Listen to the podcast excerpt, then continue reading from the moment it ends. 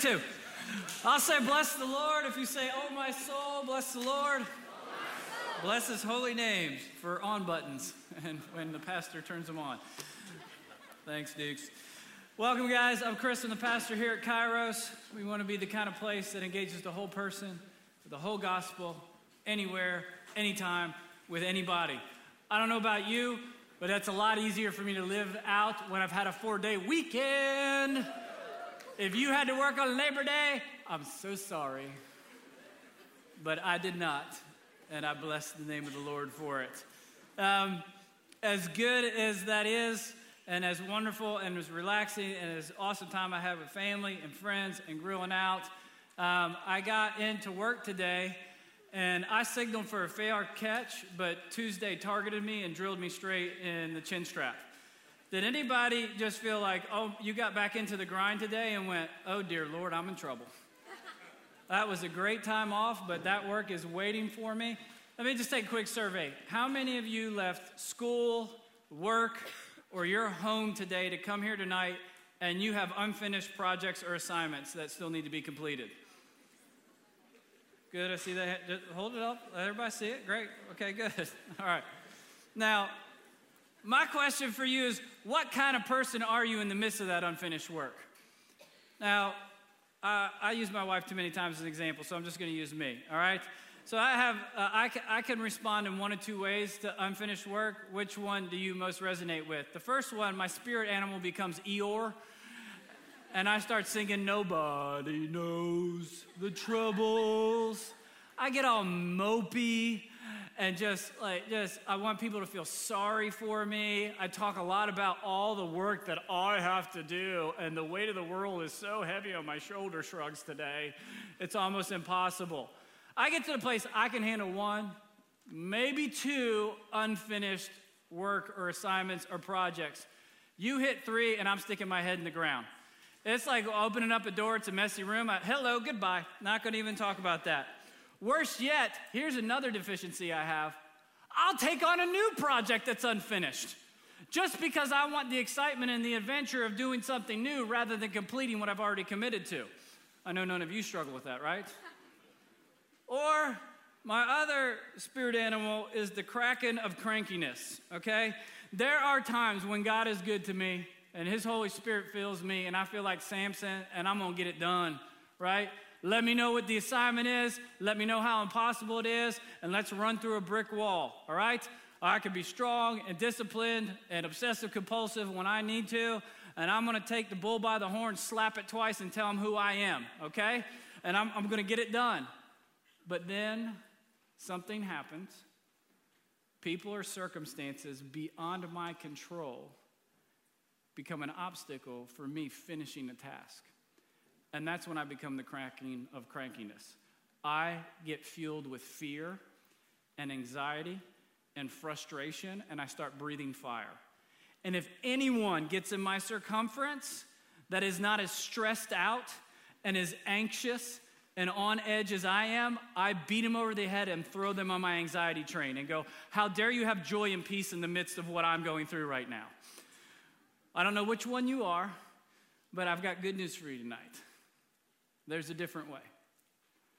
That the gospel is good, the Bible is beautiful, and God is glorious to be able to give us the ability to have unconventional joy in unfinished work. So, we're going to start a series called The Alchemy of Joy. Somebody said, What is alchemy? I said, I don't know. I just read it in a Harry Potter book. I sounded cool. alchemy is actually a scientific message where you try to take base metals that aren't very valuable and transform them into something valuable like gold. And the goodness of the gospel is he can take our feelings of doubt and depression, fear and frustration, anxiety, and with the gospel and the power of the resurrected Jesus, he can transform it into joy because Christ is within us. Amen? So I want to do something different as we start out tonight. I'm going to have Lindsay Jacoby come up on stage and read our text for us tonight. I'd like to introduce you to her. You can call her Jacoby because that's what I call her, or Jack. Um, we've known each other for about nine years, and we've done ministry and life together at a previous church. And now she's transitioned here, and my heart could not be happier that she's in Nashville. Uh, she's doing some contract writing um, and trying to figure out what next steps in life and ministry are. And so she has always just been a woman that I love. When she reads scripture, you're just going to sense the peace of God come over you, okay? It's unbelievable. Uh, there's a gravity to her soul. Um, and she's also helped me out with this series. She's doing some research for me. So you're going to get to hear her voice intermingled with mine. I'm a better preacher and pastor when she's in my life and helping me find stuff I would never have access to, telling me what Greek words mean. And so I'm so delighted you're here. Uh, if this series sucks, it's your fault. Um, I'm just kidding. I take full ownership for it. But let me pray for us, and then I'll have Jacoby's going to come up. She's going to give you a brief intro because she's got such a good, she's called to teach God's word, and she has such a good gift of setting the contextualization of the scripture that we're about to read. So, for the next series, we believe here that the Word of God's important in the worship of God. So, after we get done singing, Jacoby will come out. She'll give us a brief introduction, and then she'll read her text before I come out and preach. Sound good? Let me pray for us. Holy Spirit, would you give us eyes to see and ears to hear? Jesus, would you go before us in this text and make a way? And together we say, Speak, Lord. Your servants are listening. Amen. So, near the end of his life, Paul found himself imprisoned by Roman authority. He was under house arrest for two years. And it was here that he penned his letter to the Philippians. They were the first church that he founded in Europe. They were a beloved congregation for him. And so, this letter that he writes to the Philippians is a thank you, it's an encouragement, it's an update from the mission field. But more than anything, what undergirds Paul's words in this letter is joy. He mentions it more than a dozen times in four short chapters. And so, despite his chains, despite his persecution, despite being separated from a people that he loves, despite their trials, joy reigns supreme for Paul. It's his prayer that he would have joy, and it is his prayer that all of his brothers and sisters in Christ would have joy. And so he begins in Philippians chapter 1, verse 1. This letter is from Paul and Timothy, slaves of Christ Jesus. I'm writing to all of God's holy people in Philippi who belong to Christ Jesus, including the church leaders and the deacons. May God, our Father, and the Lord Jesus Christ give you grace and peace. Every time I think of you, I give thanks to my God.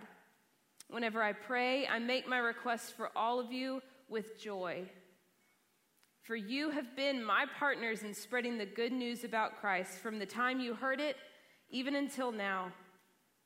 And I am certain that God, who began the good work within you, will continue his work until it is finally finished on the day when Christ Jesus himself returns.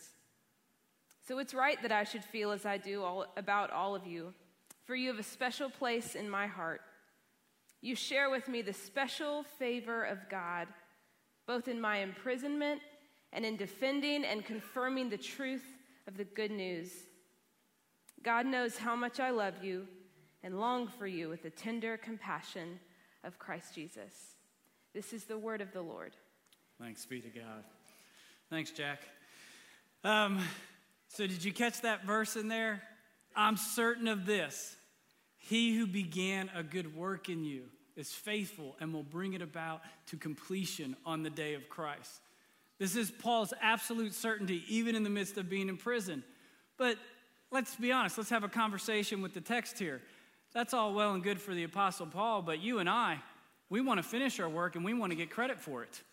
Because a lot of our frustration resolves around the fact hey, I'm not getting the opportunities or the chances to do the things that I was created to do. I don't know when the job, the relationship, uh, the stresses that are constantly assaulting me, when am I finally going to be finished with dealing with blank? Now, I would like to submit to you that there can actually be unconventional joy in the midst of unfinished work. Let me prove to you by some uh, historical examples. Number one, Canterbury Tales. Anybody ever read that? Presumed to be one of the English literature's most valuable contributions. Unfinished work. Did you know that in the prologue, the author alluded to the fact that he was going to write four more stories and die before ever he got a chance to write them? I hope his joy wasn't robbed, that he got to see this book go on to be an incredible work of art. Mozart was writing Requiem, um, and he died two months into writing it. But people would go on to finish it, and it would be played hundreds and hundreds of times over and over again. Take out a dollar bill if you have it. Look at that picture. Congratulations, that's an unfinished work. The painting of George Washington that is on our $1 bill was an unfinished work by Charles Gilbert. Never finished it. Somebody else finished it, and yet it got used in millions and millions of places. And then, of course, possibly the most significant contribution to cinematic history is that of Paul Walker in the Fast and Furious 7. And we all know that that was unfinished. But thanks to the work of CGI and his brother as a stand in, that went to completion, and we are all better human beings because of it. And eagerly look forward to number eight. Amen? That's when you can tell Jacoby's helping, me with my sermon prep. She loves Fast and Furious. Here's what I want to look at in this verse. I think there's three key ingredients um, that Paul, not Walker, the apostle, has in the alchemy of joy where he's going to take these base elements of our fear and our frustration, our anxiety, and he's going to apply the gospel to it. And it's going to get transformed into the gold of joy, even in the midst of unfinished work and undesirable circumstances. So, first of all, he remembers. He remembers that God has begun a good work in us. So, by the way, just so we're clear, God started his work with creation. I love what Fred Craddock says. He says that for the Apostle Paul, the act of believing is primarily an act of memory. That what we need to do is understand there is a God in history who has acted decisively, and if we will remember his story, our story will start to find significance and eternal significance in the context of his. And maybe if you're wavering or wandering right now in the midst of circumstances where you're like, there's no way I can find unconventional joy, maybe you just need to remind yourself of God's resume and what all that He has done through the men and women throughout history. And maybe you need to take a minute and remember the fact that where you're at is because God began a good work in you. Here's what I have to remind myself of I have the gift of unfinished work in my life right now because God has given me work to do and completed it, and now has given me more unfinished work to do. So, all the things that I'm complaining about sometimes are the very things or evidence that God has been working. We've got to remember that He has begun a good work in you. Second thing he says is he reminds himself, He has begun what kind of work? A good work. Don't forget that what God is up to is good stuff. Paul's in prison, he has unfinished work. He's got churches to start, churches to support. He's got a lot of letter writing to do. He's got disciple making to do. He's been given a mission.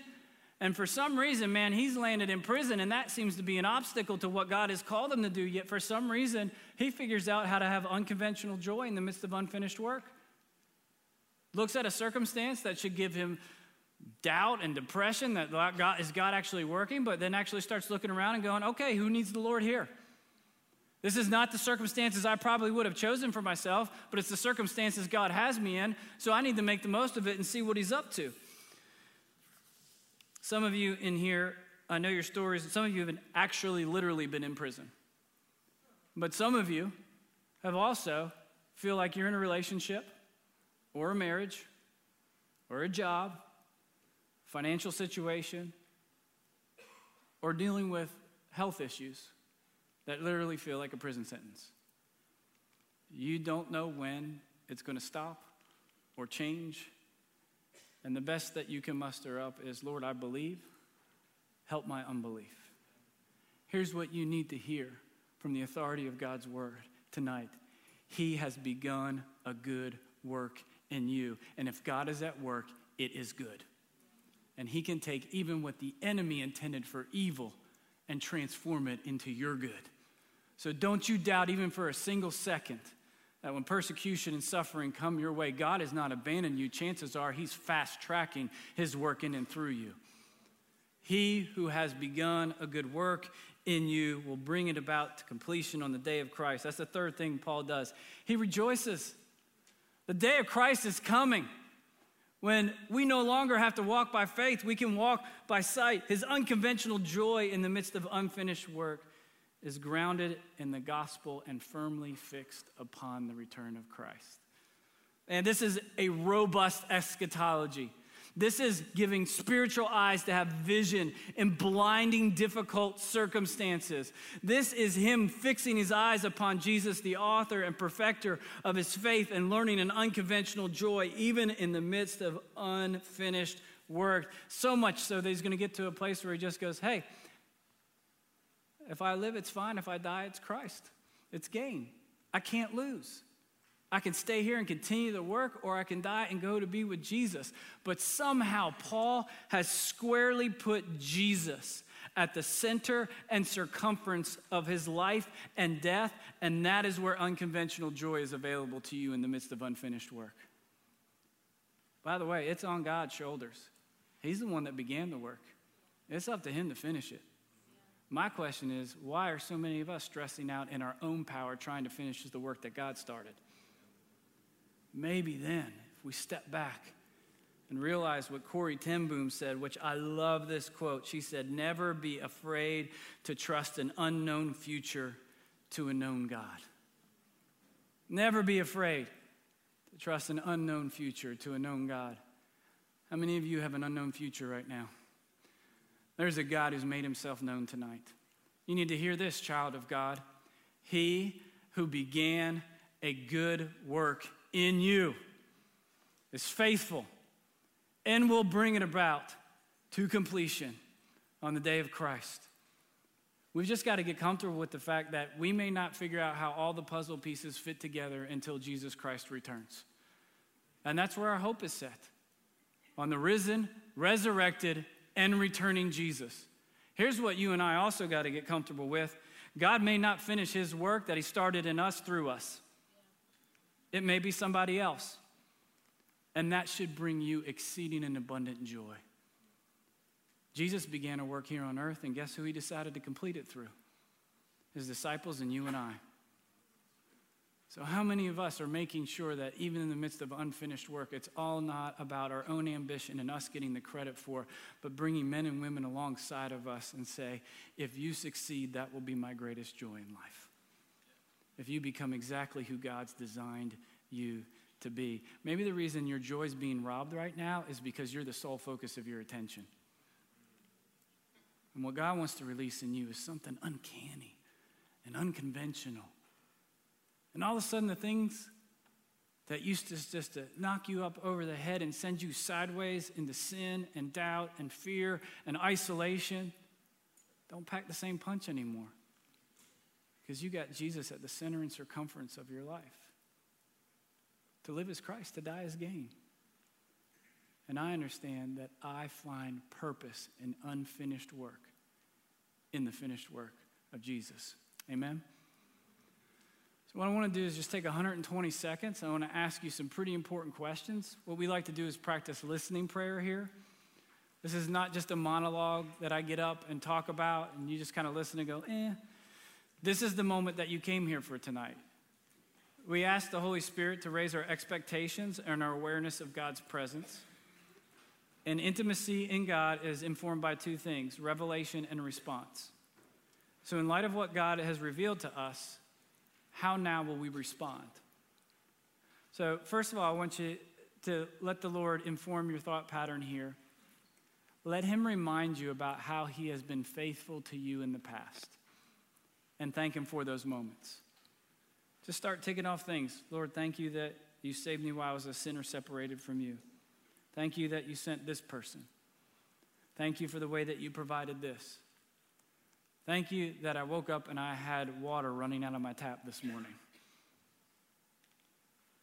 What are all the ways that God has been faithful that you can calibrate joy in your heart and say, Thank you, Father, you have been faithful?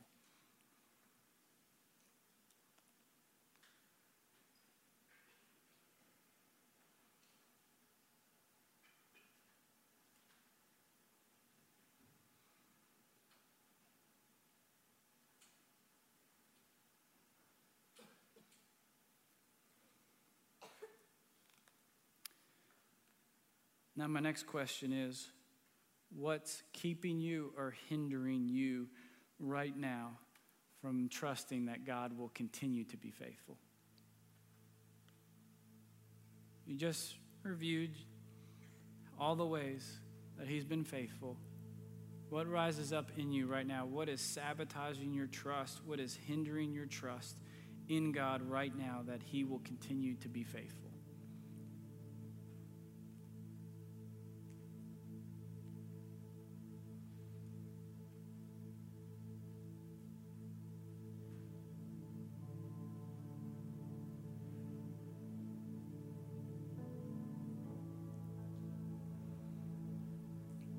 You got it?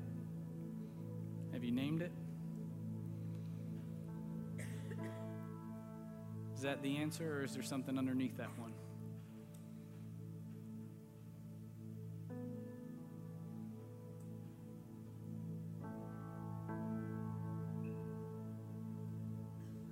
Now that you know what's hindering your trust in the faithfulness of God, trust Him with that too.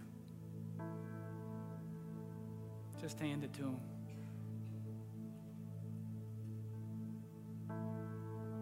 The sacrifice of praise that you desire is a broken spirit and a contrite heart.